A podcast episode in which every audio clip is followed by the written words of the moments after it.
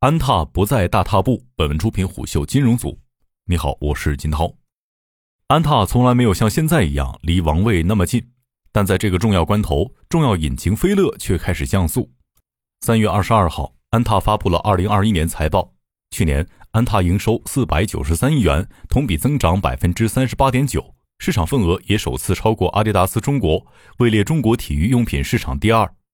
即使与冠军耐克中国的销售额比，这个数字也只差了十九亿。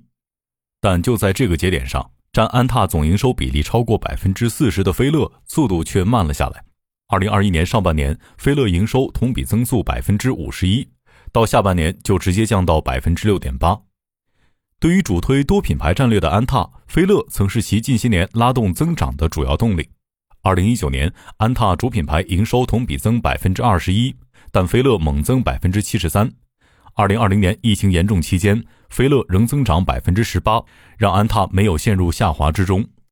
但飞乐自己对于降速貌似早就做好了心理准备。国金证券分析师杨鑫对虎嗅说：“实际上，飞乐中国总裁姚伟雄早在一七年、一八年就开始提示，其增速不会一直这么快，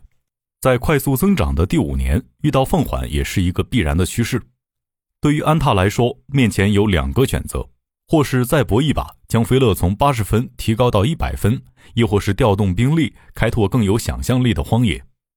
其实，飞乐再往上提有些难了。一位资深鞋服分析师对虎嗅表示，无论是横向还是纵向，飞乐目前都有些见顶。从横向上来看，飞乐近几年的店铺数量变化不大。据虎嗅查看，从二零一九年到二一年，它每年增长的店铺数量大约是五十家。而从纵向上，分析师告诉虎嗅，飞乐单店年店效大约是八百万，连带率约为三，增长空间较为有限。要知道，连带率是指销售的件数和交易的次数相除后的数值，反映的是顾客平均单次消费的产品件数。甚至飞乐也开始遇到人才瓶颈。一位业内人士告诉虎嗅，飞乐已经是八十分的平台，现有的零售队伍也已经代表业内较好的水平。让他们再提升，要不就自我革命，要不就找到九十分的人来带，这种难度显而易见。以及飞乐也在面临创意灵感上的挑战。熟悉安踏的业内人士对虎嗅说，飞乐的设计团队有不少韩国人，鞋服行业本身就相对传统和封闭，他们也往往是在安踏、李宁、特步等几个固定的大鞋服品牌跳来跳去，这一群体和工作模式已经相对固定，再让他们出现颠覆性的改变也较难。一位资深鞋服分析师向虎嗅分析了一个细节，他说：“当一个爆款假货越来越多，例如快递员、广场舞阿姨等基层消费者穿戴率提高，微商代购变多时，一个爆款可能就饱和了。”飞乐流行了五年的某爆款老爹鞋已经出现了以上的迹象。当一个大爆款流行时间过长，可能也意味着设计团队的颠覆能力遇到一些瓶颈。二零二一年宏观因素对菲乐的影响也不可忽视。国金证券分析师杨鑫告诉虎嗅，飞乐在去年并没有像其他国产品牌一样在新疆棉事件里受益，反而销售有些受损。因为飞乐本身是意大利品牌，而且安踏为了做多品牌区隔，所以宣传较少，国内消费者其实不太熟知它是在安踏旗下的。与此同时，飞乐为保持品牌调性而采取的打法，也在疫情影响下略显保守。据杨鑫透露，飞乐对折扣的把控也比较严。公司在规模和利润之间考量之后，最后还是选择提升利润，没有靠折扣促销拉动规模。对安踏而言，把已经八十分的飞乐努力搏到一百分，绝非易事。营销专家林明就告诉胡秀，成本也是品牌考虑要不要再提二十分的重要因素。每个品牌都有自己的阈值，达到极限后，是选择继续大笔投入到一百分，还是选择投到其他还处在二十分的领域呢？有的时候，从二十分提到八十分的成本，跟从八十分提到一百分是一样的。从安踏的预期上也可窥探出端倪。虽然安踏在财报会议里仍然提到了一些飞乐的发展空间，比如低效店、潮牌线以及专业运动产品线还有空间发挥，但对于其二零二二年的增速，安踏也给出了一个相较此前较为保守的数字：百分之十五到百分之二十。对此，有分析师告诉虎嗅。如果能达到百分之十五，就已经很不错了。关于飞乐的未来，安踏已经进行复盘和调整。在财报会议中，安踏透露出两个关键信息：其一，去年预估了飞乐能保持较快增长，所以费用投入也比较大；其二，他们对预算已经做出了新的调整。于是，安踏的选择是压住 DTC。在二零二一年的财报当中，有一组数字引人注目，那就是安踏的 DTC 直面消费者占比已经提高到百分之七十，店效提升也超过百分之二十五。多位业内人士向虎嗅指出，随着飞乐降速，安踏需要找到新增长点，而以 DTC 为关键方向的渠道改革成为了安踏的压住选择。值得注意的是，DTC 是鞋服圈最近几年的新潮流，国际多个鞋服大牌都开始加速 DTC 转型，耐克、安德玛、彪马均把 DTC 作为战略级方向。隐藏在 DTC 热背后的是通过缩减经销商等中间环节而优化利润模型的逻辑，简而言之就是减少中间差价。从2020年开始，通过 DTC 省钱，从而优化利润模型，让 Lululemon 等品牌尝到了甜头。以 Lululemon 为例，基于 DTC 转型，其一年之内的营收同比增长就达到了百分之十一。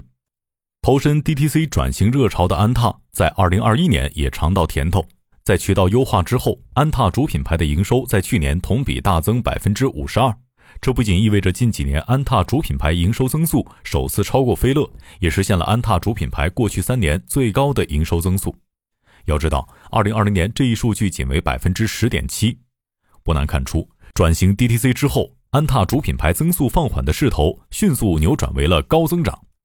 多位分析人士告诉虎嗅，DTC 转型带给鞋服行业的主要变量有两点：其一是削减销售层级，直面消费者，这可以令品牌对终端货品结构、零售运营上的把控能力更强；在此基础上，提高获客能力，提升正价产品的销售，以促进收入端增长。其二。品牌还可以收集 DTC 体系内大量真实的第一手消费者信息与消费反馈，